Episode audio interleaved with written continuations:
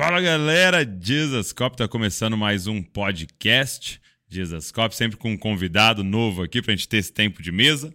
E se você é abençoado pelo nosso conteúdo, se você sempre acompanha e quiser de alguma forma apoiar aquilo que a gente está fazendo, é, nós temos a loja do Jesus Cop com várias literaturas. E eu queria te indicar uma que está sendo lançado essa semana, que é o novo livro do autor Francis Chan, esse americano chinês que lançou o último livro sobre unidade, chamado Until Unity em inglês. Está saindo em português essa semana, que é Até que Sejamos Um. E aproveita que está na pré-venda lá no Dizascope e está indo com frete grátis para todo mundo que aproveitar a pré-venda você vai receber aí na sua casa. Então a gente vai deixar o link aqui na descrição. Pede aí o seu que a gente te entrega aí na sua casa. Vambora? Vamos pro podcast de hoje.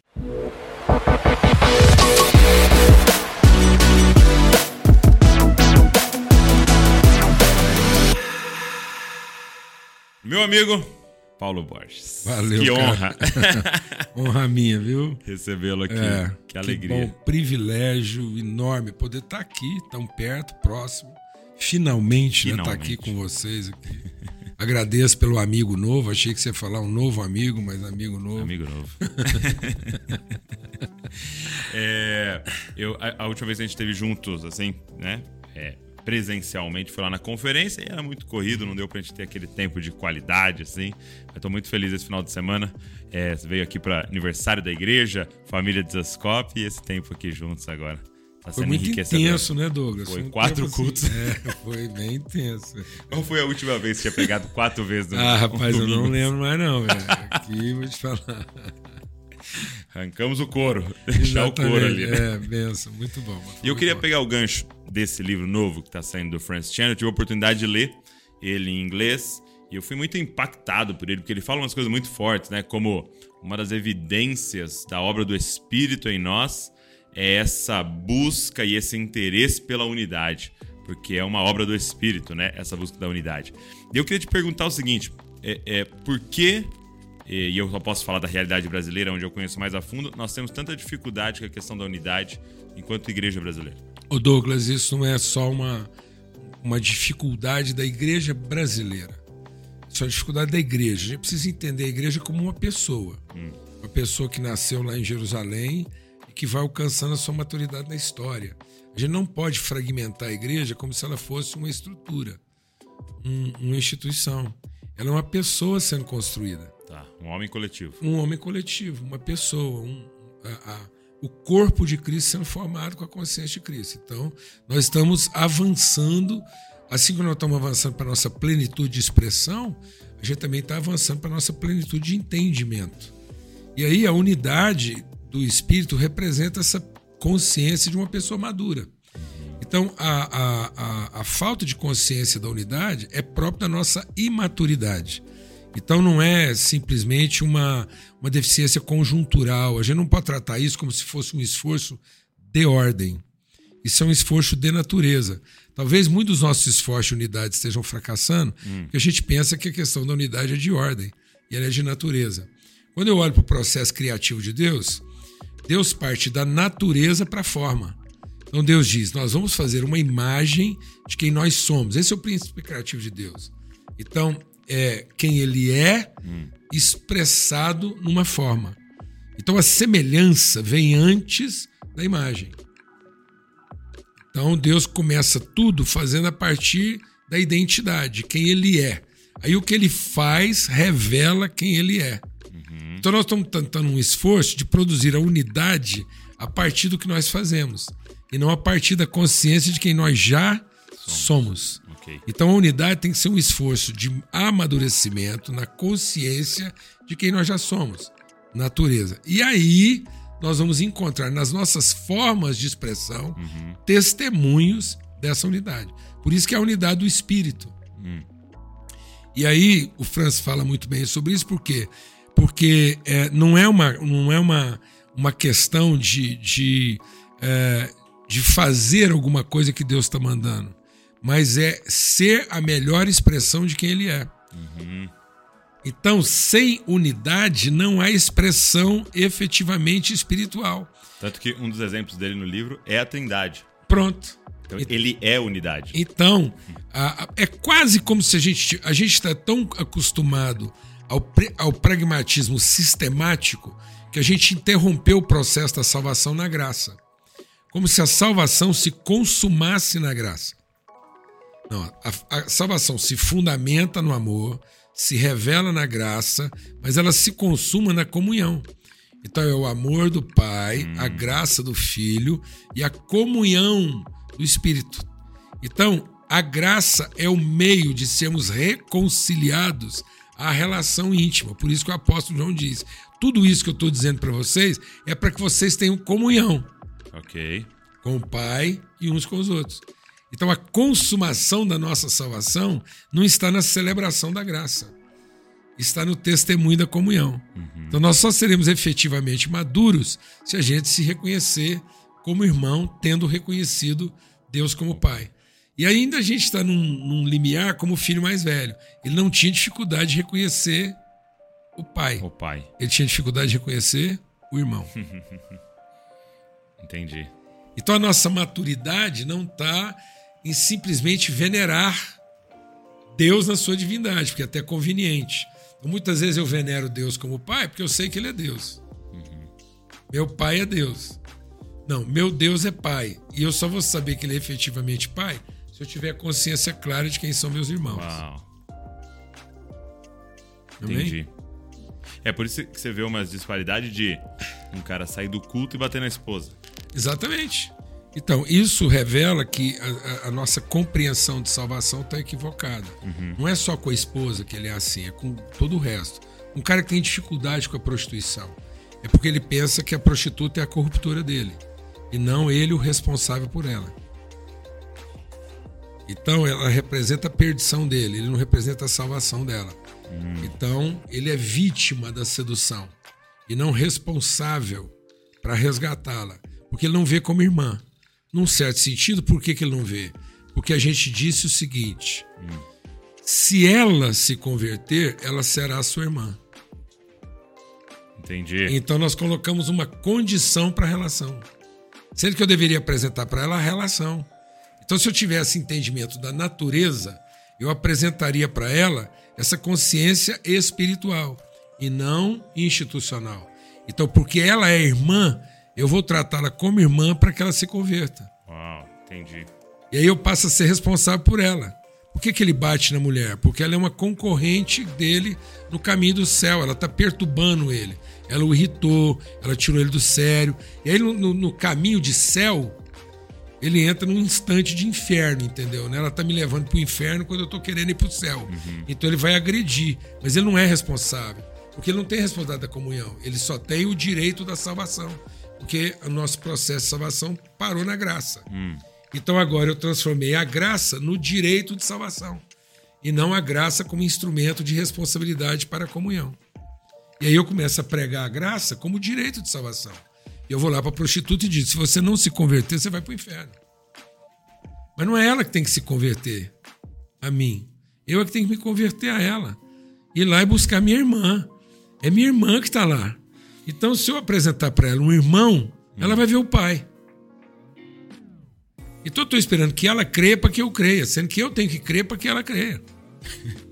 Eu sei quem é o pai dela. Eu sei o que, que o pai dela já fez por ela. Ela, ela pode não saber que é irmã, ela pode não saber que é filha, mas eu sei. Porque eu conheço o pai dela. E porque eu conheço o pai dela, eu sei que ela é minha irmã. Então ela não tem que escolher ser minha irmã ela pode tomar a decisão de ser, porque eu não apresentei para ela a opção de ser minha irmã. Eu apresentei para ela a condição de ser minha irmã. Ela pode se submeter a essa relação ou recusar isso, mas nunca escolher. Não é uma opção. Não é uma opção.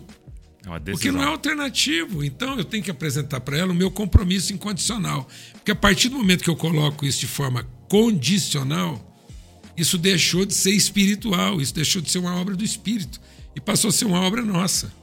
Então nós estamos fazendo uma obra que é a obra do Espírito, porque nós não cremos na unidade, nós não cremos no todo espiritual, nós não cremos no corpo espiritual. É como se nós estivéssemos formando o corpo e não revelando. Né? Então, é, não é a parte que dá sentido ao corpo, hum. é é o corpo que significa a parte. Então a minha consciência de corpo é que vai dar significado na parte. Uhum. Então eu não tenho direito de parte, eu tenho responsabilidade de todo. Então a salvação não dá, me dá direito de parte. A salvação me apresenta a responsabilidade do todo. Por isso que Paulo diz: tudo que eu fizer, não é só culto, não, qualquer coisa que eu fizer, sem consciência de corpo, de unidade espiritual, eu tô, eu tô acumulando maldição sobre a minha vida, porque eu estou fazendo de acordo com o meu próprio interesse. Então, quando o cara evita a prostituta para não ir para o inferno, ele está perdendo a sua alma. Porque ele está salvando quem? A si mesmo. A si mesmo. E aquele que tenta se salvar? Se perdeu. Então ele não tem que ter medo dela, ele tem que ter a responsabilidade dela. Então o melhor dos mundos é se ela se apaixonasse por ele. Porque ela teria encontrado um homem e não um menino. Como quando uma prostituta finalmente viu Jesus e se apaixonou por ele. Amém? Às vezes a gente tem medo de falar disso. Não. Aquela mulher se apaixonou por Jesus. E pela primeira vez ela encontrou um homem que não tratou ela como menino,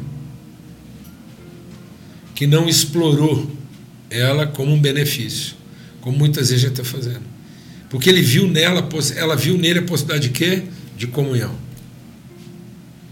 De uma relação que não fosse troca. Então, muitas vezes, nós ainda estamos oferecendo uma relação na base de troca. E por que nós estamos fazendo? Porque nós somos menino. Então, Paulo diz isso: o filho é filho, não tem nada errado. O nosso problema não é porque tem uma coisa errada, é um certo que não fica bom. Porque a gente está fazendo a coisa certa sem torná-la boa, porque não está amadurecendo. Então, a coisa certa, no menino, está certo. Mas uma coisa de menino que no menino está certo, no adulto não fica errado, deixa de ser bom. Então, nós não estamos aqui para corrigir uma coisa errada, nós estamos aqui para avançar para o entendimento daquilo que é bom. Então, a unidade é um processo de evolução, de maturidade, onde a gente se liberta dessas, desses elementos protetivos e crê na eficácia da comunhão pelo Espírito. Amadurecemos. Porque um filho, enquanto é criança, mesmo sendo filho, em nada é diferente de um servo. Então, enquanto essa mentalidade for de troca, enquanto eu tiver a disposição para relações só onde eu me sinto protegido hum. ou me traz algum benefício, eu nunca vou entender o que é a unidade do espírito. Porque vai ser uma relação fisiológica de criança e de alguma forma está procurando um benefício ou interesse. Esse problema ele se estende a todas as nossas relações. Porque ele não vê, a gente não vê o outro como uma responsabilidade, mas como um direito. Por que, que a gente agride? Porque a gente tem direito sobre a pessoa, porque a gente começou a entender a salvação numa perspectiva de direito. Eu me apropriei da graça como direito e não como responsabilidade em relação. Então a gente começa a entender que a graça me conferiu o direito de ser salvo e não a responsabilidade de cuidar das relações. A graça não salva o indivíduo, a graça salva as relações. Então ela salva o relacionamento da pessoa e não o, direito do indivíduo. A igreja é uma pessoa relacional, é um corpo sendo formado, onde a parte não tem significação própria, a parte só tem sentido no corpo. Então, o corpo não é um direito da parte, o corpo significa a parte nas suas relações. Então, sem consciência de corpo, a parte não tem sentido. Paulo diz isso. Né, que a grande patologia diz, ó, a igreja está. Paulo já falava isso, lá você vê a questão da unidade. Uhum, Ele diz, ó, a igreja está doente, fraca, doente e moribunda, porque as pessoas entram e cada um pega a sua parte e não discerne o corpo.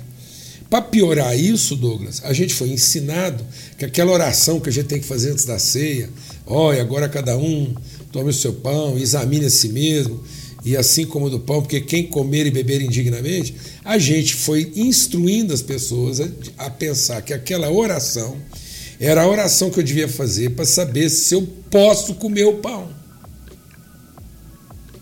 Aí passava o diácono lá e falava. Aí não, não, ou então eu faço oração. Então, quem tem direito de comer Jesus, come o resto.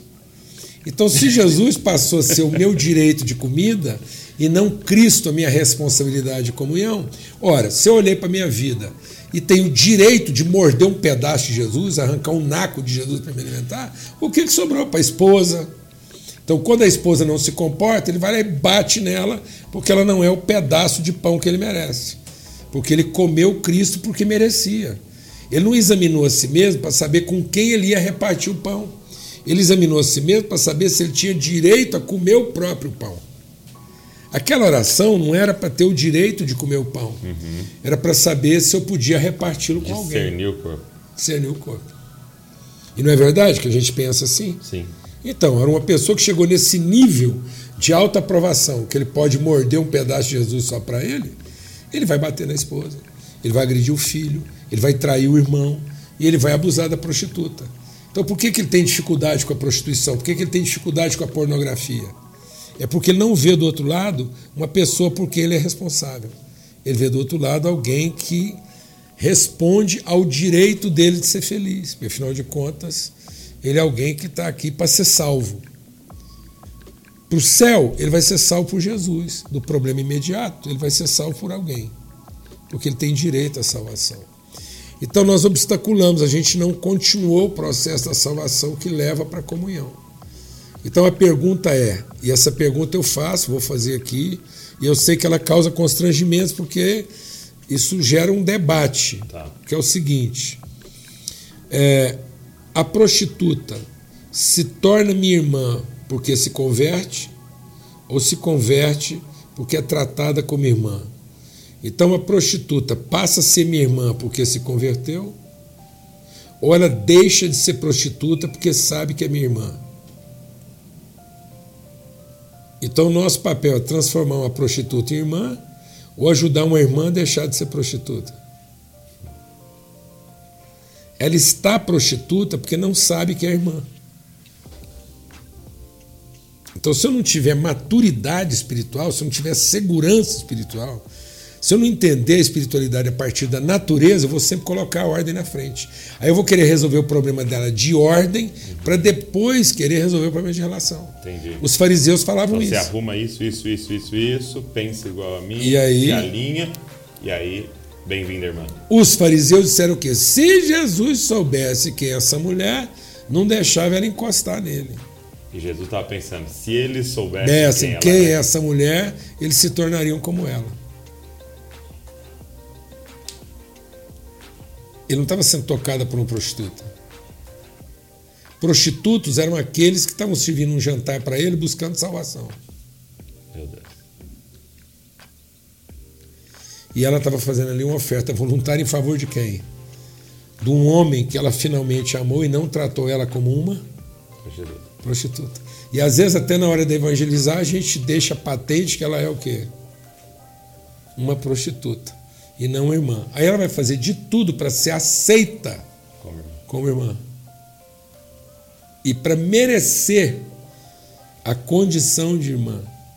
Com isso a gente destruiu a natureza da graça que deveria conduzir à comunhão. Porque nós não estamos tendo comunhão, nós estamos tendo reunião. Hum. Nós estamos reunindo salvos e não encontrando os irmãos. Nossos domingos são reuniões de salvos. Reunião de salvos. Reunião onde cada um está buscando a própria salvação. Por isso que a gente está tão frágil, tão doente e tão moribundo. Porque nós ainda estamos colocando a ordem essa natureza. Aí se você perguntar, não, mas isso aqui, nós somos uma unidade. Falo, não, isso é lá no céu. Por enquanto aqui não dá, não. Essa é a desculpa. É. Entendeu? Né? Que isso vai ser resolvido lá, em vez de ser resolvido aqui. Então, a unidade só será possível se a gente colocar ela no lugar certo. Então, tem que ser uma unidade de natureza, para então a gente tratar as questões de ordem.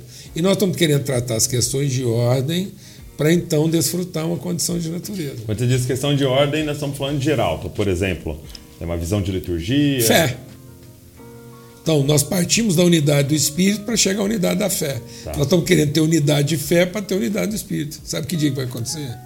Nunca. Nunca. Porque são meninos disputando quem tem razão.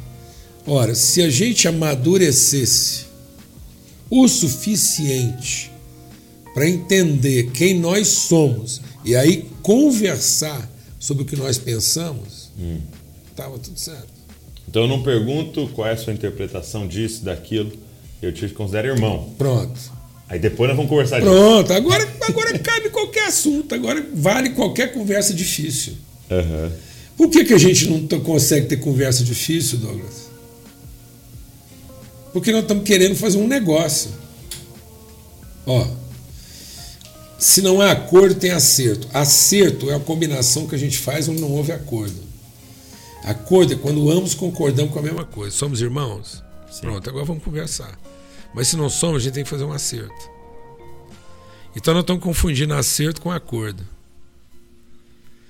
Então nós estamos cheios de acertos entre nós, porque nós não temos acordo. acordo. Nós estamos confundindo é, é, dúvida com incredulidade. Ter dúvida não é pecado duvidar é pecado.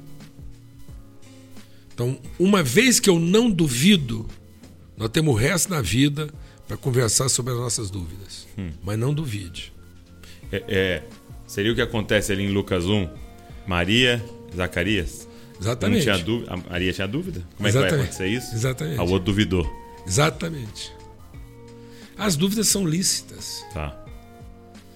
então eu posso ter dúvida em relação a você, o que você pensa, Pronto. sua interpretação, sua Rapaz, eclesiologia, sua. Tô casado há 36 anos. Mulher com quem eu durmo.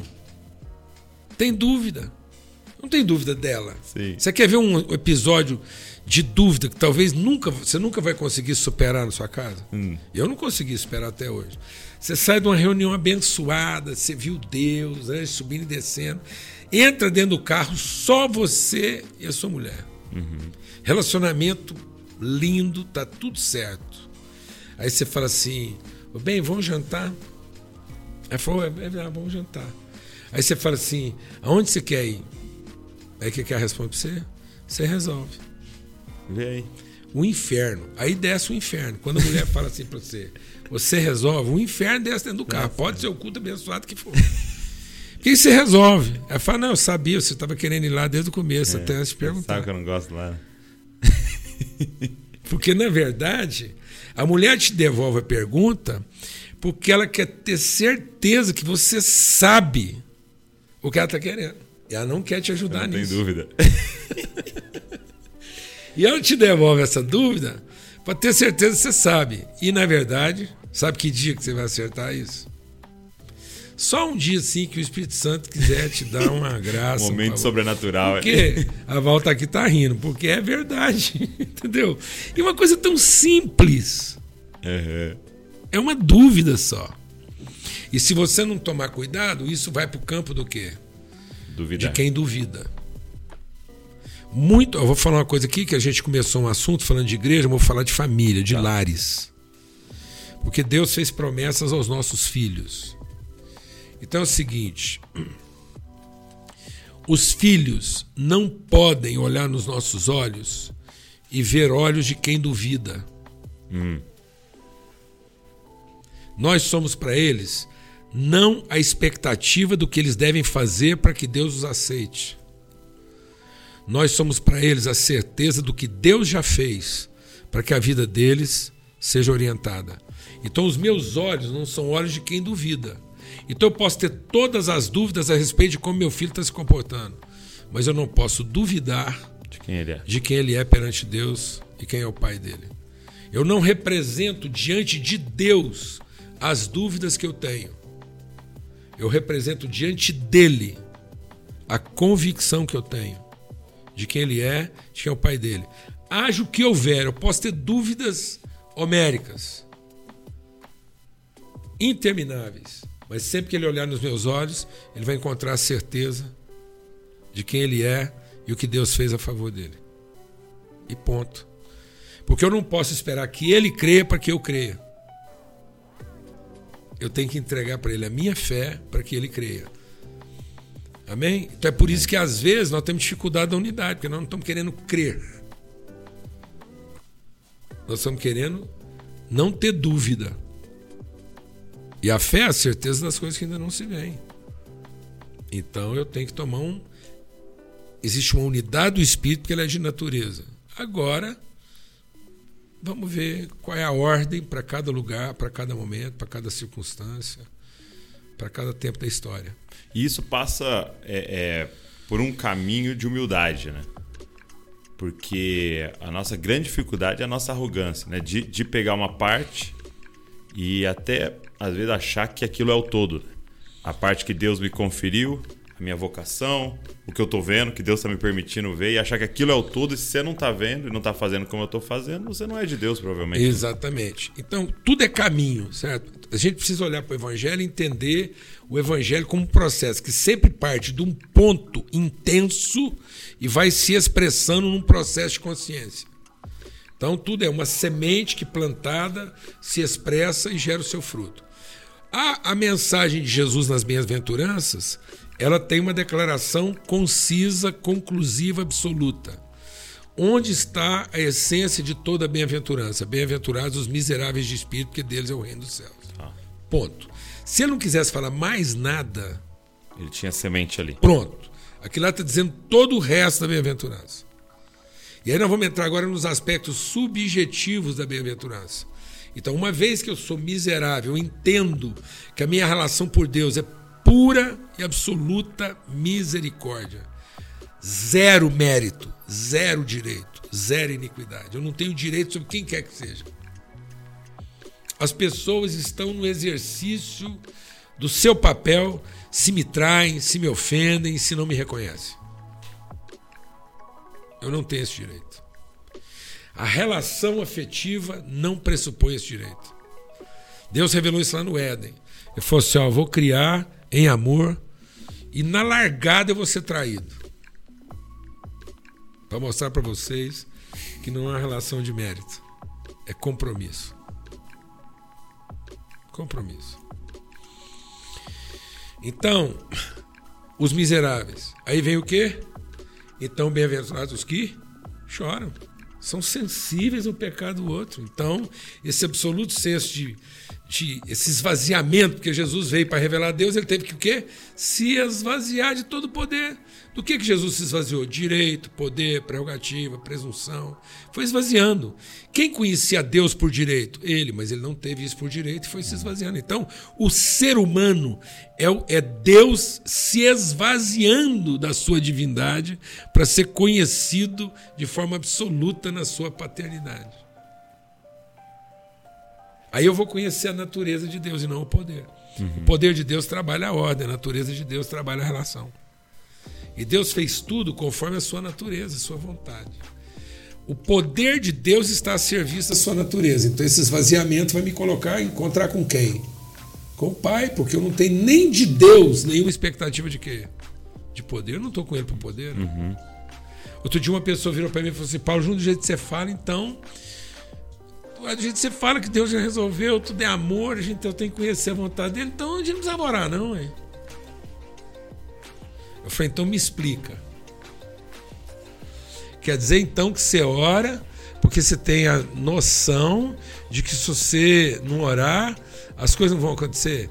Quer dizer que então, se Deus afirmasse para você que estava tudo resolvido e não precisasse orar, você não orava. Então você está assumindo que ora por interesse. Já era. Pegou. Porque se não precisasse da conversa, você não tinha. Então você não está conversando com Deus, você gosta de conversar com Ele e saber o que, que Ele pensa. Você está conversando com Ele porque precisa. Tá vendo? Então a gente tem que ter esse esvaziamento. Uma relação totalmente esvaziada de qualquer tipo de expectativa para ser uma relação. Quero te conhecer. Quero te entender, não, eu quero te conhecer. Quero ter uma relação com você íntima. Amém? Aí você vai ter o quê? Sensibilidade, tanto para os seus erros quanto para os meus. Eu vou chorar, ué. vou ter essa sensibilidade. Quando eu estou totalmente esvaziado, que entenda a miséria a, a, a, que eu carrego e que eu fui incluído nisso, então é o seguinte, Douglas, você é um grande amigo, então é o seguinte: se você estiver procurando para trair alguém, fazer alguma coisa ruim com alguém, para de procurar. O seu pior erro, cometa comigo, que sou seu amigo. Não cometa nenhum erro aí com o inimigo, que ele vai acabar com você. Nem com o estranho, porque ele não vai te entender. se você tiver que errar, erra com quem? Você. Com seu amigo, ué. Que aguenta. Eu vou saber administrar isso. Ué. Então, se tiver que fazer uma lambança, como a gente diz no interior, muito grave, faça comigo. A gente senta e chora. E isso vai fazer com que a gente seja o quê? Limpos de coração. Tá vendo? Sendo limpo de coração, eu vou ser um pacificador, um manso. Porque não vou fazer nada por violência, mas a minha convicção vai saber fazer com que eu seja o quê? Longano. Então, todos os aspectos subjetivos estão nisso. Entendi. Então aí ele vai para os aspectos objetivos. Então, aí, então agora, bem-aventurados os misericordiosos. Então eu uhum. sou miserável sem usar misericórdia. Bem-aventurado, entendeu? Aí ele vai vendo lá. Aí você vê como é que a bem-aventurança é uma caminhada de uma semente que forma uma pessoa completa, tanto nos seus aspectos subjetivos como nos seus aspectos objetivos. Então a natureza estabeleceu uma ordem que vai terminar em quê? Injustiça. Uma cidade transformada porque começou de um povo que entende a sua condição de miséria e não tem direito sobre si nem sobre quem quer que seja. Não tem nem Deus por direito. Nós evangélicos brasileiros precisamos perder o direito que nós adquirimos sobre Deus. Amém. Porque Deus não só virou direito dos evangélicos, como é mais direito de alguns evangélicos. De alguns aí. Se os evangélicos têm direito a Deus no Brasil, alguns evangélicos têm mais direito ainda. Rapaz, nós temos sala VIP. Deixa eu dar uma pergunta bem, bem objetiva assim. Como é que você. Quero entender. Como é que você olha e pensa quando você ouve, vê algo que você não concorda? Você está na igreja, alguém pega o microfone e fala algo que você não concorda, que não é a sua interpretação, não é a forma que você vê aquilo ali, ou você ouve uma pregação, ou, ou uma atitude de algum líder que você não. Como é, como é, que você processa isso? Porque é o que você até ministrou ontem pra gente, a gente está sendo tentado a. Ter o controle. Não, não, não. A, a, a, a ter uma frustração. Isso. E até, né, tá. vomitar algumas coisas por causa da nossa frustração. Na Como é que você vida pessoal, faz? eu tenho um critério. Qual? A sensibilidade de saber o que é constrangedor do que é comprometedor. Tá. Então, se aquilo que está sendo feito é constrangedor, ótimo, porque a maturidade tem que saber enfrentar constrangimentos. Então você vai tratar aquilo de uma forma, porque é só constrangedor e os mais maduros têm que ter condição de enfrentar o constrangimento. Agora, se é comprometedor, então você tem que abrir, agir com firmeza, porque aquilo pode comprometer a vida de pessoas que não estão preparadas para aquela situação. Tá. Então é um pai. Então você não pode inibir tudo o que é constrangedor, porque senão você não gera gente madura e responsável. Uhum. E você não pode ser negligente com aquilo que é comprometedor, porque senão aquilo pode afetar pessoas por quem você é responsável. Esse é o único critério. Então, às vezes, o cara está falando uma abobrinha lá gigante. Mas é uma abobrinha. É uma abobrinha. Dá para fazer um caldo, uma sopa, um negócio, entendeu? Dá para É só fazer uma salada. É só constrangedor. Nós não podemos poupar a comunidade nem a nós mesmos de constrangimento, senão nossas relações são por interesse. Se você falar tudo certinho. Não, é se as relações só se fundamentam porque todo mundo acerta todas, é interesse. Então nós temos que garantir um grau de descontentamento, de perplexidade, de descontrole, constrangimento. Deus garantiu isso e pondo os meninos para a gente cuidar. Amém? Jesus nasceu bebê. Se era só para resolver o problema de salvação, Jesus já nascia adulto. Aí Deus misturava mais um pouco de barro lá, porque barro não faltava. E fazia um, um outro homem lá feito do barro e já vinha pronto já ia direto para a cruz, resolvia. Mas aquela história toda, comprida, menino, tem que fugir com ele, proteger, mata, não mata, apanha. Muito constrangimento. A mãe fala com ele, ele parece que não entendeu, depois ele acaba fazendo. Tá vendo? Então, é uma história de tensões e nervos. E nós não estamos querendo ter esse processo de maturidade. E aí, qual que era a grande dúvida dos discípulos em relação a Jesus? Ele não pôs em ordem. Então, talvez ele não seja. Isso está claro lá no caminho de Emaús. Hum. Tá vendo como é que a gente inverteu? Jesus chega para o caminho de Emaús e eles não são capazes de reconhecê-lo. Ô Douglas, a gente tem que ter essa sim, essa autoanálise, que Talvez do jeito que a gente está vivendo, o nosso grau de expectativa em Deus está tão grande que se Jesus em pessoa aparecer diante da gente, não nós não seríamos capazes de reconhecê-lo. Ainda que o nosso coração queima. E o culto estava pentecostal, avivado. Porque eles falaram assim, não é que a hora que ele falava, o fogo queimava. Então, mas mesmo assim, rapaz, com todo aquele calor, aquela pregação, eles ainda estavam com dificuldade. E aí o que, que eles dizem para Jesus? Tamanha a expectativa. Tamanha. E aí o que, que eles falam para Jesus? Presta atenção nessa construção. Jesus fala, por que, que vocês estão tão desapontados? Você não sabe? Jesus, é poderoso em obras. Veio aqui, fez, aconteceu, curou um montão de gente. Baseado no que a gente viu, nós esperávamos que ele fosse. Tá vendo como é que a gente coloca a identidade depois do desempenho? A gente está sempre condicionando a entender a pessoa na forma como ela se comporta. Tá. Entendeu o que eu estou dizendo? Então, esse, tá vendo? Com base naquele comportamento, a partir do momento que Jesus adota um comportamento diferente, quebra toda a relação. A relação, porque Jesus criou um constrangimento. Aí como é que os olhos deles são abertos?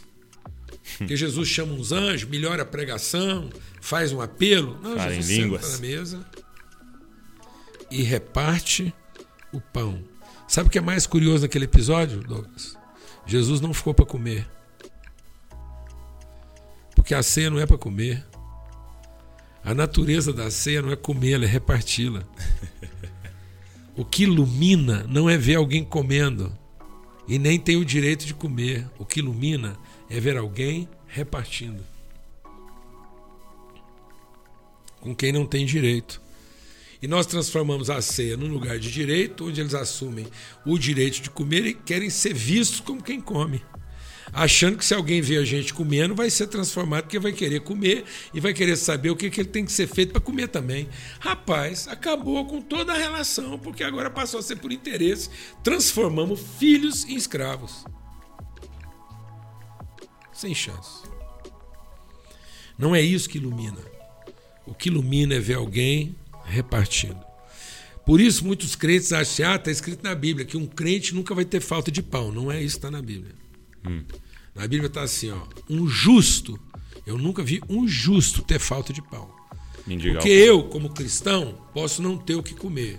Mas eu nunca vou passar a vergonha de não ter o que repartir. Porque para um cristão, a vergonha não é não ter o que comer. Para um cristão seria uma vergonha não ter o que repartir. Não ter o que repartir. Porque pão não foi feito para comer. Tá vendo? O pão não é significado na comida, ele é significado na partilha. O que dá sentido ao pão é reparti-lo, não é comê-lo. Qual a melhor maneira de salvar um pão? Rasgando ele. E repartindo. Porque o pão que você guarda pode perder, mas o pão que você repartiu já está salvo. Já cumpriu o propósito dele. Amém? Você só perde pão guardado. Só perde pão guardado que era o maná. Pouco Guardou. comida. Tá vendo? Então nós estamos nos perdendo tentando salvar. Então, em vez de a gente ensinar os nossos filhos a serem capazes de se relacionar com pessoas difíceis, nós estamos tentando poupá-los disso. Aí, o dia que a gente não estiver lá para proteger, eles não vão saber identificar o abusador. Cuidado, porque às vezes você cria um sistema tão hermético, tão fechado, que funciona enquanto tá todo mundo ali. Mas depois um filho seu sai dali, ele começa a achar que é tudo igual. Porque ele não tem a sensibilidade de perceber. Aí um abusador vem oferecendo para ele o quê? Pão. Com um recheio que você nunca deu. Ele fala, pô, esse cara é melhor do que meu pai. Mas ele é um abusador. E como ele tinha sempre a ideia de que ele sendo satisfeito, sendo atendido, está tudo certo. Não é isso? Uhum. Então a gente deixa essa pessoa vulnerável, ela não sabe lidar com as coisas.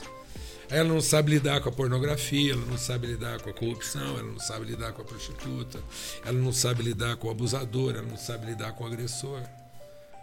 Porque ela vê a vida pelos direitos. Jesus disse assim: o que está fazendo o mundo ficar do jeito que está não é o erro, é a iniquidade. E a iniquidade não é o, o desejo de errar, é a presunção de acertar. Então, a iniquidade é a presunção de que se eu fizer a coisa certa, eu vou ter o direito. Eu não tenho que amar. O que pode salvar a humanidade não é fazer para ter o direito, é transformar toda oferta minha numa oferta espontânea. Sabendo que quem vai trazer o sustento é a relação. Riquezas e pobrezas sendo compartilhadas. Aí, tá vendo? Então, se a igreja não cruzar essa linha, se a gente não perder esse medo, não é que está errado a questão da unidade. A questão é que nós vamos levar mais um tempo aí para ter a maturidade que a gente já podia ter agora. Então, talvez, como igreja brasileira, hum. a gente podia ser um bom exemplo de unidade, porque já houve. Já houve? No Brasil. E um dos momentos na história desse país em que a igreja mais prosperou com saúde, avivamento, louvor, adoração, conteúdo, literatura, foi um tempo em que havia um esforço pela unidade. Até que isso ficou tão bom para todo mundo que todo mundo resolveu cercar o seu pedaço. Boa parte dos ministérios hoje que inspiram a nossa nação e florescem já caminharam juntos de forma mais próxima e mais desprendida e menos assombrada. Mas aí ficou bom, né? Aí todo mundo prospera e a tendência é cada um ficar cuidando da sua própria coisa. Entendi. Entendeu, né? E esse momento que nós estamos vivendo, você acha que é.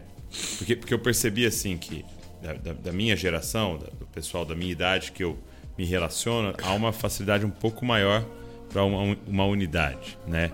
Estou é, sentindo uma facilidade de sentar à mesa, mesmo com opiniões diferentes. Tal. Mas agora a gente está nesse momento é, político, né, em que a igreja está bastante envolvida e eu sinto de novo uma ruptura, uma, uma briga grande. Você acha que esse momento político nosso está influenciando numa ruptura na igreja? Porque a última fronteira de maturidade a ser vencida, a gente vai caminhando na unidade da necessidade. Hum. Então, é, os animais se reúnem onde tem ração. São é. unidos. Reunidos, né? Aí você evolui. Você sai do aspecto intuitivo e vai para o aspecto é, é, intuitivo. Então você deixa de ser instintivo, instintivo, de estar reunido por necessidade, aí você começa a ver alguma vantagem. Aí você deixa de ser fisiológico na necessidade, que é um primeiro momento, que é natural para todo mundo. Eu estou dizendo, não está errado. Tá. É o processo. Tá. Certo? Aí você evolui para fraternidade. Então lembra que você aprendeu até ensinar isso? Ó, oh, amor mesmo é o amor de Deus. Agora tem o amor eros, uhum. Tem o amor filéu e tem amor ágape. Não, não tem amor filé, eros. Eros não é amor. Uhum. Eros é erotismo, é necessidade, é desejo, é satisfação. Não tem amor filéu. Filéu é fraternidade, é, é intuição, é interesse. Amor mesmo. Só tem um. Ágape. É o amor intencional da oferta espontânea. O seu relacionamento eros com a sua esposa só vai ser saudável se ele for em amor ágape. Então eu tenho que amar, e eu só vou amar minha mulher, não é porque eu amei ela eros, não. É porque eu amo ela ágape, e aí o nosso eros funciona. Aí porque eu amo você ágape, o nosso filéu funciona. Mas filéu não é uma forma de amor a qual eu devo me contentar, que é fraternidade. Hum. Então o que é o filéu? Fraternidade é todos têm um interesse em comum. Uhum. O que, que é ágape? Todos têm o que é comum como interesse. De novo. Uma coisa é você ter um interesse em comum. Tá. Outra coisa é você ter interesse no que é comum. Então, fraternidade é, eu tenho meu time de futebol, eu tenho meus colegas de denominação, eu tenho minha associação, o clube do vinho, eu tenho meus amigos da teologia tal. Isso é fraternidade. Porque nós só estamos reunidos porque nós temos um interesse em comum. Então o que nos caracteriza não é o comum, é o interesse. Hum. Agora eu tenho interesse no que é comum. Então o que me caracteriza é o comum e não o interesse. Então, amor, nós temos interesse naquilo que é comum. Justiça. Tem que ficar bom para todos. Não é só para os evangélicos, não é para todo mundo. Amém? Agora, se eu consigo, em detrimento daquilo que é o comum, fragmentar isso naquilo que é o meu interesse e criar comunidades de interesse, aí eu estou ferindo o amor. Aí não é amor, é só fraternidade. Eu não evoluí do fraterno pro, pro ágape. Eu não amadureci, eu fiquei só no intuitivo. E eu vou criando essas fraternidades, elas são satisfatórias. Aí eu escolho lá, eu vou no culto que o fulano está tocando, eu gosto dele, mas se for o outro, nem vou. Nem. Se o culto for ruim três domingos, eu não tenho responsabilidade nenhuma com a congregação. Ela que está me devendo, eu paguei o dízimo. Paguei para um culto bom? Eu paguei para um culto bom, tem um ano que eu estou investindo. Os irmãos chegam para mim e falam assim: oh, vamos mudar de cidade, você tem uma igreja para recomendar? Eu falo assim: procura que tiver pior lá e membra, porque deve ser quem está precisando de você. Vou começar a Vai lá para uma igreja que você pode ajudar, levantar, assiste uns três cultos, fala assim, pastor, pastor, eu vim aqui, a banda não presta, sua pregação é muito fraca, mas Deus me levantou, estou aqui, vou te dar uma força. Pode todo mundo ir embora, mas estou aqui para dar. Tem, esse trem tem que funcionar, ué. Meu Deus! Só que a gente está atrás de uma prestação de serviço, né? Meu Deus, o que que nós viramos, rapaz? A pergunta que eu faço é: você vai na padaria por causa do pão ou por causa do padeiro? Se o pão não prestar, você volta? Não. Então é porque o padeiro não é seu irmão. Porque se fosse, você agarrava com ele até a padaria ficar boa. Já fizemos isso muitas vezes. Às vezes eu vou num restaurante e vejo que o trem tá ruim. Sento com o garçom, sento com o dono, falo, irmão, não, eu tenho que agarrar aqui, esse trem aqui tá muito ruim. Entendeu? Aí dá opinião, ajuda. Você tá achando que eu tô brincando? É o seguinte, tem um irmão que. É. Muito querido. Tá. Muito querido. E aí ele entendeu isso. Ele um dia chegou para mim e falou: Paulo Júnior, tem um cara aí que deu uma quebrada, uma desarrumada. Ele abriu lá um restaurante, um grill lá. Tô reunindo os amigos, tudo, para lá dar uma força pro cara. Queria que você fosse. Falei: Ó, não vou poder ir. Marca outro dia, vai lá, outro dia eu vou. Aí passou o almoço. Ele olhou para mim e falou assim: Rapaz, ainda bem que você não foi. Eu falei: Quem foi? Não, ruim demais. Fiquei na maior vergonha com os irmãos. Mas eu fiz o seguinte: eu já aprendi a lição, despedi os irmãos, todo mundo foi embora, sentei com o cara, falei assim: ó, não tem condição. Eu vou vir aqui agora, três vezes semana, te ajudar esse negócio ficar bom. Você é meu irmão. Tá vendo? Não é uma fraternidade, é uma responsabilidade. Você imagina, rapaz. Você imagina eu ver meu irmão pregando mal e falar assim: eu vou, Vou ajudar o eu cara. vou ligar para você rapaz. até essa pregação alinhar. Meu Deus, agarrar com ele, esse cara tem que sentar com ele três. Porque ele pregando mal tem coragem, imagina hora que ele estiver pregando bem. Entendeu? Então, assim, vamos aproveitar a coragem dele. Vamos melhorar, ué. Eu não tô. Isso é Porque, sério. porque eu não tinha uma expectativa sobre ele, mas eu me sinto responsável. Pronto. Então eu ultrapassei o limite do fraterno. Eu não estou ali numa disposição fraterna. Eu não estou criando uma fraternidade. Estou formando uma família. Porque é assim que a gente faz com os filhos, Douglas. Sim, verdade. É assim que a gente faz com os irmãos. Amém. Amém. E a igreja é uma família. É assim que a gente é. Eu falo para alguns irmãos, eu falo assim, ó, eu, eu, eu queria congregar na sua casa, mas não quero congregar na sua igreja. Porque lá na sua casa, qualquer um que chegar sem avisar, senta na mesa e come. Aqui na sua igreja, na hora que o cara chegar e como ele chegar, não come. Então há mais justiça lá entre os seus parentes do que aqui no meio da família. Eu pergunto para os caras, eu falo assim, escuta, lá na sua casa é o seguinte, senta todo mundo para comer e você faz um checklist para ver quem merece almoçar. E se não merecer, não come. Falo, de jeito nenhum. Falo, então você é melhor do que Deus.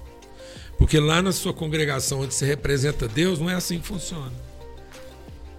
Então eu prefiro frequentar a sua igreja do que a igreja de, do Deus que você está pregando, porque lá na sua casa você é mais justo do que o Deus que você anuncia.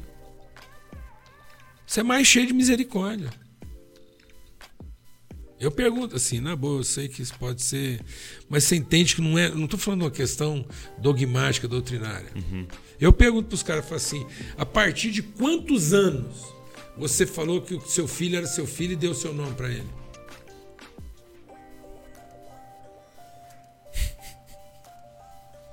Simples assim, ué. Simples assim, Douglas. Lá na sua casa, a partir de quantos anos seu filho recebeu o seu nome? Você foi lá e pôs seu sobrenome no nome dele e chamou ele de filho. Ou você esperou ele ter idade suficiente para querer ser seu filho, e se ele quisesse ser seu filho, você aceitava ele como membro da família. Então por que você faz isso com seu filho e não faz isso com os filhos de Deus? Então eu tenho mais fé na minha capacidade de ensinar meu filho que ele é filho do que a minha capacidade de ensinar os filhos de Deus que eles são filhos de Deus. O que está acontecendo conosco? Então é direito. Então não é fé. É grave isso. Tá vendo como é que nós colocamos a ordem antes da natureza? Uhum. E aí naquilo que nos interessa, a gente não age assim. Naquilo que nos protege, a gente não age assim. Então, ou nós vamos encarar um evangelho de verdade, que vai esticar nossas medidas, que vai dilatar nossa forma de pensar e que nós vamos assumir riscos assim imensuráveis, mas é um evangelho de verdade, de uma oferta espontânea, ou nós vamos ficar aí com essa coisa, entendeu? Meio mesclada de religiosidade, em que depois os nossos filhos acreditam até um certo ponto, depois eles não veem verdade naquilo. Não veem verdade naquilo. Sim. Você, é, uma vez numa live você me disse que é, você já está há 30 e poucos anos Isso. nessa nessa corrida, nessa vocação pela unidade. E, e, que você recebeu essa palavra de, de João né, como um Isso. consertador de redes, né? Exatamente. Para que elas não arrebentem quando for é, tiver a pesca. E, e eu queria te perguntar quando é que isso é, se tornou consciente para você na sua caminhada? Você, você tem assim uma memória oh. dessa, dessa vocação, dessa, dessa direção de Deus? Eu me converti quando eu ia fazer 15 anos. Meu pai era conselheiro da igreja, eu era filho de um dos presbíteros mais queridos da igreja. Uma igreja muito querida, o pastor da minha igreja era um pastor muito querido, um homem Uberlândia? Uberlândia. Uma igreja presbiteriana redonda, assim, tudo funcionava. Mas porque meu pai era presbítero, eu conhecia a igreja legal, mas também eu conhecia algumas coisas lá dos bastidores lá, assim, porque passava lá alguns esquemas, eu via a dor do meu pastor lá, porque às vezes ele nem sonhava o que estava acontecendo, eu via a luta do meu pai, a angústia dele, de tentar trazer uma coerência, enfim. E aí eu olhava para aquilo assim, rapaz, e eu, eu, eu falei assim, e aí eu me tornei uma pessoa assim muito rebelde, muito inquieta. Então, aos 14 anos de idade, eu não tinha mais nenhuma escola para estudar na cidade. Eu tinha sido expulso de todas as escolas públicas da cidade. Eu vi isso fazendo um stories. Olha que eu fui pois expulso é, dessa então, escola. Então, assim. E aí, quando eu ia fazer 15 anos, meu pai sentou comigo e falou assim: Ó, eu tenho mais dois filhos para criar, não é só você. Eu não estou sendo justo com seus irmãos, você está ocupando todo o tempo deles. E apesar de você não ter idade, vi que você não quer minha educação. Então você fala para onde você quiser ir, o que eu gasto com você aqui eu mando para lá e você se vira. Eu sabia que ele estava falando sério, porque apesar de eu ter 14 anos, eu era bem já crescido, era homem. E aí, mais duas semanas depois, chegou um povo lá de Goiânia, avivado, um povo vendo Deus. Aí eu falei, uai, esse Deus aí faz sentido. Vida. O povo perguntava assim para mim: quando é que você vai fazer sua pública profissão de fé, né? Que aí pretendente sabe o que eu estou falando. É batizado com criança, depois tem que fazer a pública profissão de fé. Eu falei, eu vou fazer minha pública profissão de fé quando eu tiver mais de 70 anos e não tiver mais nada interessante para fazer. eu falava isso já para provocar. Mas meus amigos, tudo convertendo e tal, mas eu não via sentido naquilo.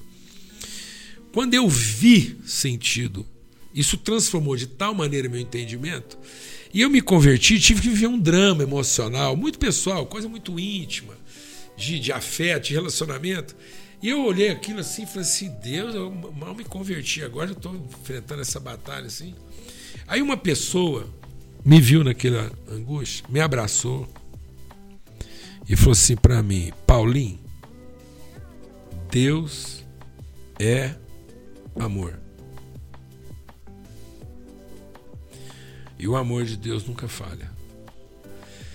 Essa palavra entrou lá na minha interioridade. 15 anos. Eu tenho 64 anos. Se você tirar tempo para prestar atenção naquilo que eu estou pregando, eu falo muito da mesma coisa. Tem gente que acha que eu falo muita coisa. Eu só compartilho uma coisa, Douglas. Hoje a gente entende que Deus é amor Hoje a gente não conhece a Deus. E a forma da gente conhecer que Deus é amor não é usando do direito de ser amado. É amar como ele amou. E a forma de amar como ele amou é vendo o irmão passar necessidade e tendo recursos para ajudá-lo, a gente ir lá fazer isso. Que é o que o Evangelho de João disse. Então, se alguém que tem recurso nesse mundo vê seu irmão, e o que, que ele chamou de irmão? Chamou de irmão aquele cara que estava irreconhecível, quem ajudou ele foi o samaritano. Ele chamou de irmão foi aquela prostituta que ele foi lá e tratou com dignidade. Então é vendo o seu irmão, não é vendo o seu fraterno. Não é vendo o membro da sua fraternidade, é vendo seu irmão, seu irmão de humanidade. Nós somos irmãos de humanidade. Porque quando Deus criou tudo, ele não tirou uma roupa de Deus, de Pai, e ficou só Deus. Não. Ele, sendo pai, para criar tudo, sendo pai, ele pegou o seu poder de Deus e pôs o poder dele de Deus para fazer a vontade do pai. Então, quem criou tudo não foi Deus para ser pai. Foi Deus sendo pai. Então, tudo foi criado por um pai. Se eu não compreender o coração do pai, eu não entendi nada. E talvez o meu maior desafio é entender o meu irmão quando ele não se parece como meu irmão. É exatamente essa hora. Por que, que ele não se parece, meu irmão? Porque ele está com uma necessidade. E sou eu que tenho que, condição de ir lá e resolver isso. Então eu só vou dizer que eu conheço o amor de Deus quando eu assumir a responsabilidade de amar. E amar para Deus, eu ir lá e ajudar o meu irmão que está precisando. E sem nenhuma condição dele membrar na minha igreja. Tem que ser espontâneo. Senão não é amor. Amém? Ponto. Então, aí sim. Então, o amor de Deus não é a celebração de ser amado. É a responsabilidade de amar como ele amou. Por isso que Jesus diz: um novo mandamento eu estou dando para vocês. Ame como eu vos amei. E ninguém tem maior amor do que esse, do que dar a vida pelo seu irmão. Quando? Quando ele não se parece seu irmão. Porque quando ele se parece ao seu irmão, ficou fácil, não precisa de amor. Eu não preciso estar amando meu irmão quando ele tem cara de irmão. Eu vou precisar de amor para ajudar meu irmão quando ele não se parece meu irmão. Amém? Amém. Aí você fala, quando? Eu vou dizer para você, é, é, é aí. Foi nesse dia que Foi eu ouvi dia. que Deus é amor. De lá para cá, isso vem evoluindo. Sim, manifestando. Aprofundando entendendo. Cada dia a gente vai ficando assim mais livre, entendeu? Mais assim, a ansiedade vai reduzindo, entendeu? O controle vai diminuindo, porque você vai amadurecendo em certas coisas. Também você vai ficando mais sensível. A gente vai ficando, às vezes, até mais rigoroso com certas coisas, por outro lado, vai ficando mais é, flexível com outras. Uhum. É um amadurecimento. E, e, até puxando esse gancho, deixa eu dar uma pergunta: como é que.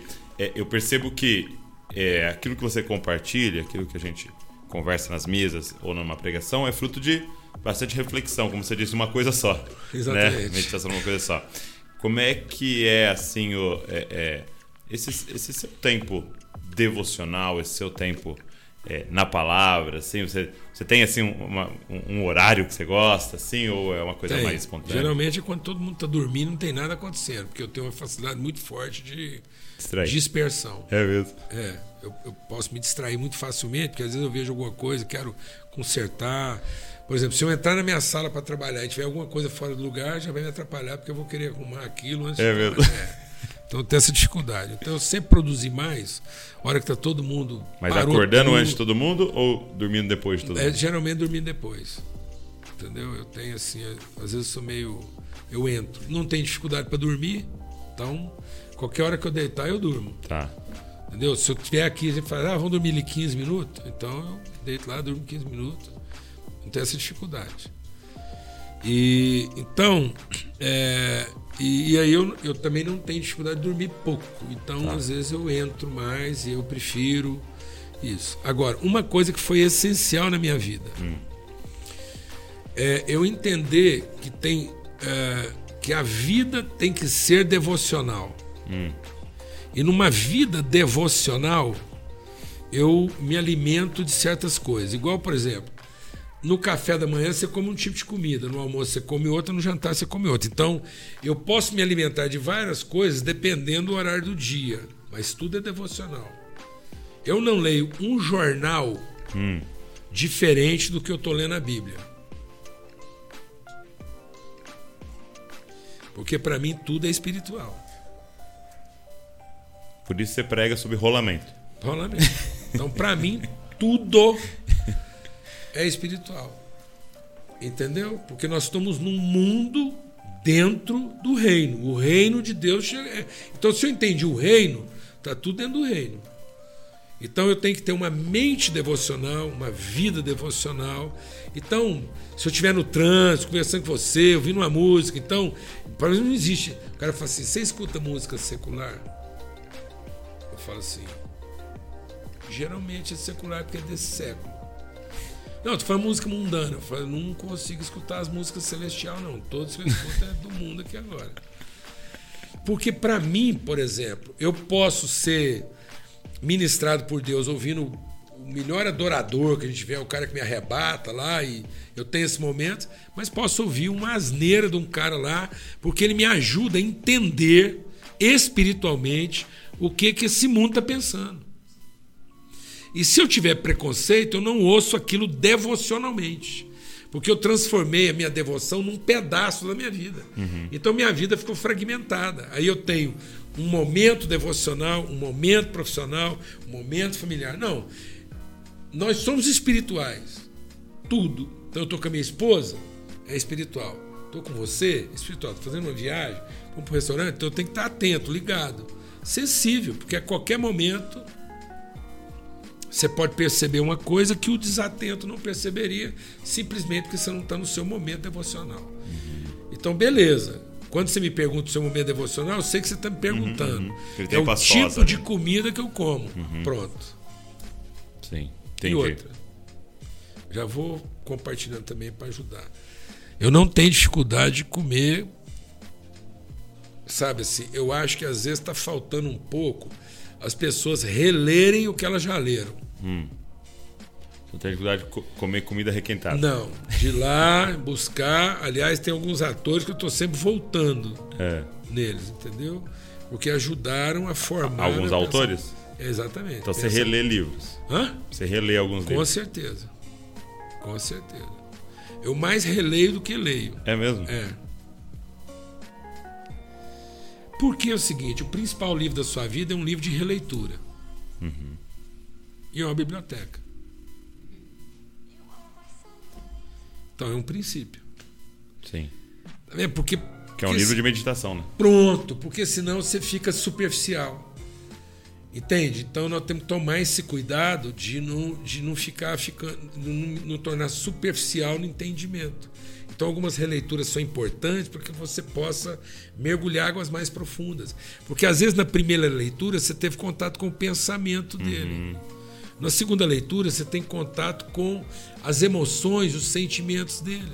Depois você vai entendendo a cultura que ele estava inserido.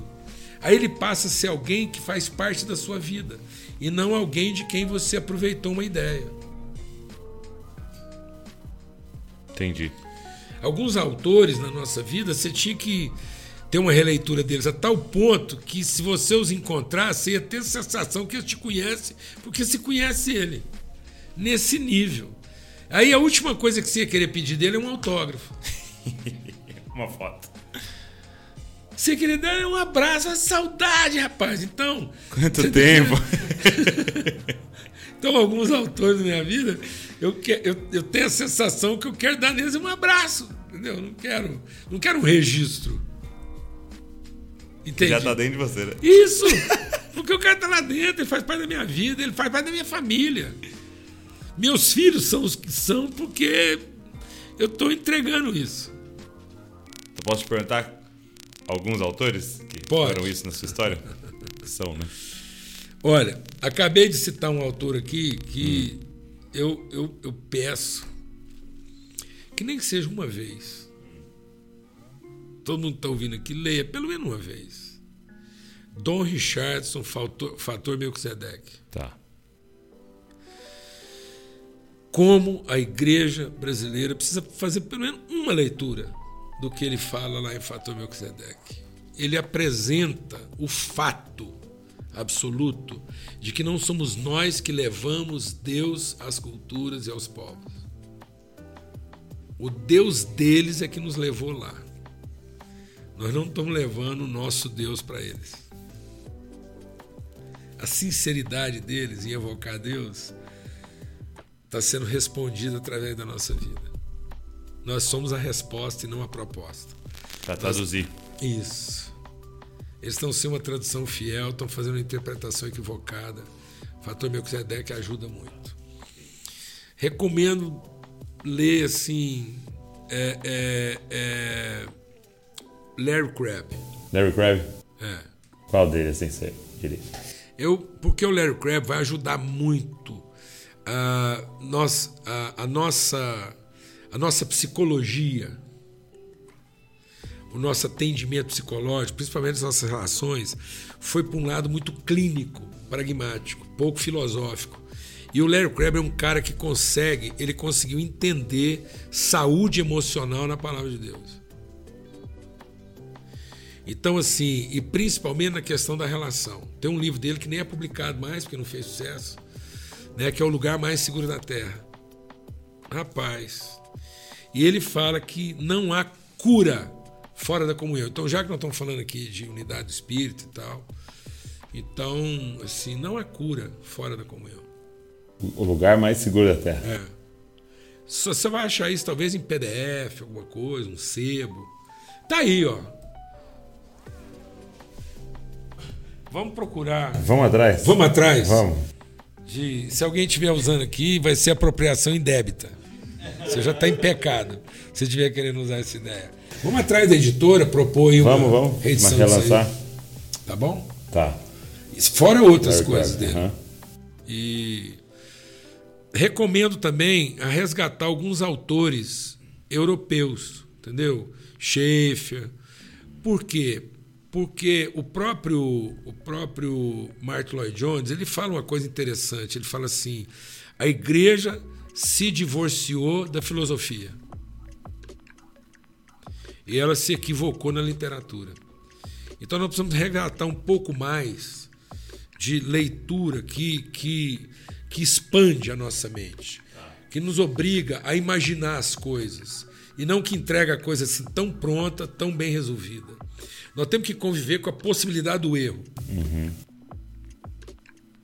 Nenhuma doutrina é pura e verdadeira se ela não tiver 100% de chance de ser a pior das heresias.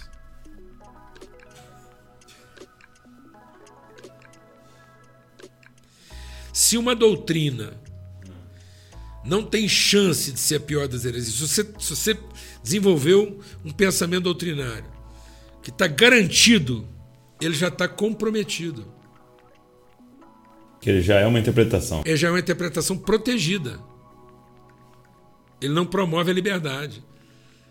É uma doutrina com um, um, um residual de medo.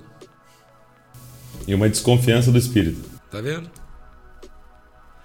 Então, ou eu tenho 100% de chance daquilo ser entendido ao contrário, ou então eu ainda estou ensinando crianças. Então nós perdemos muito disso. Então nós precisamos voltar um pouco do pensamento. É, você me falou uma vez que, que, os autores americanos são um pouco mais pragmáticos. Bem mais pragmáticos. E, e é porque, legal, é bom, porque mas. Porque a cultura americana, ela está ela, ela, ela, ela, é, ela, ela tá certa. Nós precisamos, nós precisamos da literatura americana. Aprender a colocar mas em prática. Mas não para fundamentar processo. Nós precisamos da literatura americana para desenvolver processo. Entendi. Então, alicerce é muito mais com as literaturas europeias. Com certeza, principalmente porque elas, elas têm uma proximidade maior. Entendeu? A, a, a cultura, a arte tem uma proximidade maior da origem. Por isso Você diz com o Brasil. É uma, tudo, é uma história. Então pensa o pensamento sendo formado na história. Agora pensa o ser humano como uma pessoa na evolução. Então, qual é a principal literatura nossa? Foi gerada lá em Israel. Aí ela vem evoluindo, então eu vou fazer o caminho. Então, qual é a literatura que está mais próxima do modelo original? E aí ela vai evoluindo para práticas. Então, de vez em quando, eu tenho que fazer uma leitura que evoca o quê? As relações. Entendeu, né? Então eu tenho que entender isso de forma orgânica, eu tenho que entender isso como uma história sendo contada e não como um conteúdo sendo repartido.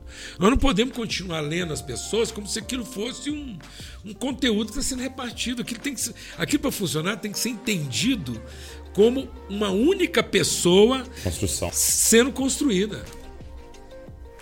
E eu não posso perder essa relação com a própria história, com os conflitos. Por exemplo, a Europa é uma coxa de retalhos, de conflitos raciais, relacionais, poder, cultural. Então você pensa, um evangelho para sobreviver na Europa. Então os nossos conflitos aqui sociais, culturais, artísticos, são mais parecidos com a realidade da Europa ou da América? Aí nós estamos querendo, às vezes, de forma direta, praticar uma coisa onde ele não tem esse conflito. Não tem o contexto, não tem o ambiente para isso. Tem um contexto multicultural, fragmentado, milenar, histórico, pesado, lá, pá, pá. Entendeu? Ah, Europa você tem que contar você a história. Fala, Poxa, apliquei o método e não deu certo aqui. Não, entendeu? Entende o que eu estou dizendo? Entendi, entendi. Nos Estados Unidos nem bruxaria tem direito. No Brasil nós temos a bruxaria do ignorante. É uma galinha, uma garrafa de pinga, uma farofa e a entidade está satisfeita. Rapaz, você fazer bruxaria na Europa tem livro dessa grossura. Tem que buscar uma erva não sei aonde, um osso não sei o quê dá, uma, dá, um, dá um livro, dá uma enciclopédia, tem que interpretar, mexe num tacho, leva horas, vira uma poção, tem que curtir não sei quantos dias. Tá vendo? Ou seja, aqui nós estamos lidando com espíritos que são o quê? São a parte mais baixa da. O que é uma coisa assim, meio. uns capeta meio assim, rápido. Entendeu? Mas lá não. Você chega na Europa, você está lidando com a capetada intelectualizada, rapaz. Eles escrevem livros sobre os envenenamentos, um negócio assim sofisticado. Então, na medida que o Brasil está evoluindo, nossas entidades estão evoluindo. Nossos enfrentamentos espirituais estão evoluindo. Então, nós não vamos conseguir enfrentar isso simplesmente chutando um trabalho de macumba com essa truculência de chegar lá e falar, ah, você quer só uma galinha, uma pinga, chuta aí. Não, porque agora os processos também estão ficando mais o quê? Sofisticados. Sofisticados. E os nossos enfrentamentos vão ter que ser mais Então- intencionais. Então nós vamos ter que entender não é que as, como é que as ações são definidas. Nós vamos ter que começar a perceber como é que os pensamentos são formados. Tá tudo certo. Não estou dizendo que uma coisa está no lugar da outra. Mas uma coisa não pode substituir a outra. Nós precisamos saber como é que as ações são definidas, mas nós precisamos, principalmente no país agora, entender como é que os pensamentos são formados. Fortaleza está aqui, ó. Amém? Amém. Então nós precisamos recuperar isso. né? Então, alguns desses autores, o, o próprio Martin Lloyd Jones, ele é um cara assim. E outra, eu acho que é, algumas, algum, por exemplo, é, recuperar algumas literaturas do Agostinho, entendeu, né? Não ter esse preconceito não, entendeu? Vamos lá, ver o nosso irmão Santo Agostinho. Lutero. Porque esses homens escreveram, às vezes, coisas assim muito sucintas, às vezes não estavam preocupados, às vezes, em produzir grande literatura. Você vai ver sermões, às vezes testemunhos, que são interessantes. Muito bom, muito bom. Entendeu? Que esses, alguns desses nomes aí inspira a gente um pouco mais fundo, né? Fundamentar um pouco mais o nosso Claro. entendimento aí. Claro. E outra, eles vão. Eles vão. é, é, existe uma coisa que é, é muito importante na cultura oriental e europeia, que é a cena cultural, a cena cultural da epopeia. Apocalipse é uma epopeia. Não é uma batalha campal igual nós estamos acostumados a ver aqui. Não, é uma epopeia. O que que é uma epopeia? Epopeia é um cenário onde há muitos personagens heróicos e não um único herói. É um cenário grandioso, envolvendo culturas, movimentação de gente, de povo. Ele, é, ele arremete o imaginário, a fantasia, porque ele tem vários heróis, ele tem vários personagens. Enquanto às vezes um herói está matando 100, tem um cozinheiro aqui resolvendo um problema. Então, são, são distintas formas de heroísmo e de representatividade. Isso estava espelhado na- nas cenas de cultura europeia, nas óperas, entendeu, né? Nos espetáculos. E isso foi sendo um pouco perdido, isso foi sendo filtrado, porque nós começamos a ter espetáculos mais o quê? Cenográficos do ponto de vista objetivo direto. Nós substituímos o teatro, os espetáculos, a ópera e tal, pelo cinema, que a coisa acontece e onde principalmente existe o quê? Personagem principal. Um herói. E quando existe mais de um, eles têm até conflito entre eles para saber qual é o maior deles. E o pau quebra lá na. Como é que chama lá? No, né? no, no filme lá que o, o, o Batman matou o super-homem, o pau quebrou lá. O trem lá ficou feio. Custaram a consertar aquilo. O Capitão América, todos de modo emblemático, fazendo defesa de uma única cultura. Na epopeia é uma coisa mais grandiosa. Ela é mais. ela- ela- é- a- a- o ambiente da fantasia, da criação do imaginário acontece de maneira muito mais ampla e força você a prestar atenção nos detalhes, não ficar focado na figura central. É, é do como aquelas pinturas que tem Exatamente. várias cenas acontecendo na Exatamente, pintura inteira. exatamente. Então a história bíblica não é a história de um herói que triunfa isoladamente. A história bíblica é uma epopeia. São vários personagens fazendo parte dessa história e contando a história do personagem principal. O personagem principal está tipificado em várias outras personalias que têm o seu papel na história. Por isso que na epopeia era importante a genealogia. Que a gente pula vezes. Pula. Então, Jesus não é alguém que. Não, tem uma história sendo contada para chegar lá. Boa parte dos heróis Marvel são órfãos. Batman é órfão. Super-Homem é órfão. Homem de Ferro é órfão. Mulher Maravilha Essa, então, é problemática, porque ela foi levantada exatamente como, como predecessora lá dessa questão aí de, de gênero, e ela é órfã total, né? porque ela vem do mundo de mulheres, como é que ela é parida? Ninguém sabe de onde vem a semente lá daquele das Amazonas. Tá vendo? Tô vendo que você vai devocional até nos heróis ali. Claro, Homem-Aranha é órfão. Super-Homem é órfão. Batman é órfão. Mulher Maravilha, a órfã das órfãs. Capitão América, quem é o pai dele? Órfão. Todos engajados com um propósito, uma meta, uma responsabilidade, mas é, é, imbuído de um poder. Hulk, órfão. Tudo órfão, rapaz. Essa orfandade, que é substituída pelo poder, que trabalha por demanda, eles têm que resolver o problema. Todos eles, nenhum consegue formar família. Nenhum consegue formar família. Porque eles só sobrevivem numa atividade. Não, e outra, porque para eles formar família significa colocar a família em risco. Então, da forma como eles trabalham no seu heroísmo, é impossível formar família, é estéreo. Uma atividade totalmente estéreo. Eles não vão deixar sucessor. Por isso que alguns deles têm que ser eternizados. Aí ele tem que lutar, inclusive pela própria sobrevivência. É uma desgraça esse negócio aí. Mas, no entanto, ele é um herói. É um herói que às vezes incomoda, porque para salvar ele tem que destruir muita coisa. Ele não pode ter senso de justiça, ele tem que ter mais esse senso de juízo. Ele é que tem que avaliar quem merece morrer, quem merece morrer, viver. É grave isso. Eles andam, eles montaram uma fraternidade mas eles não se relacionam bem.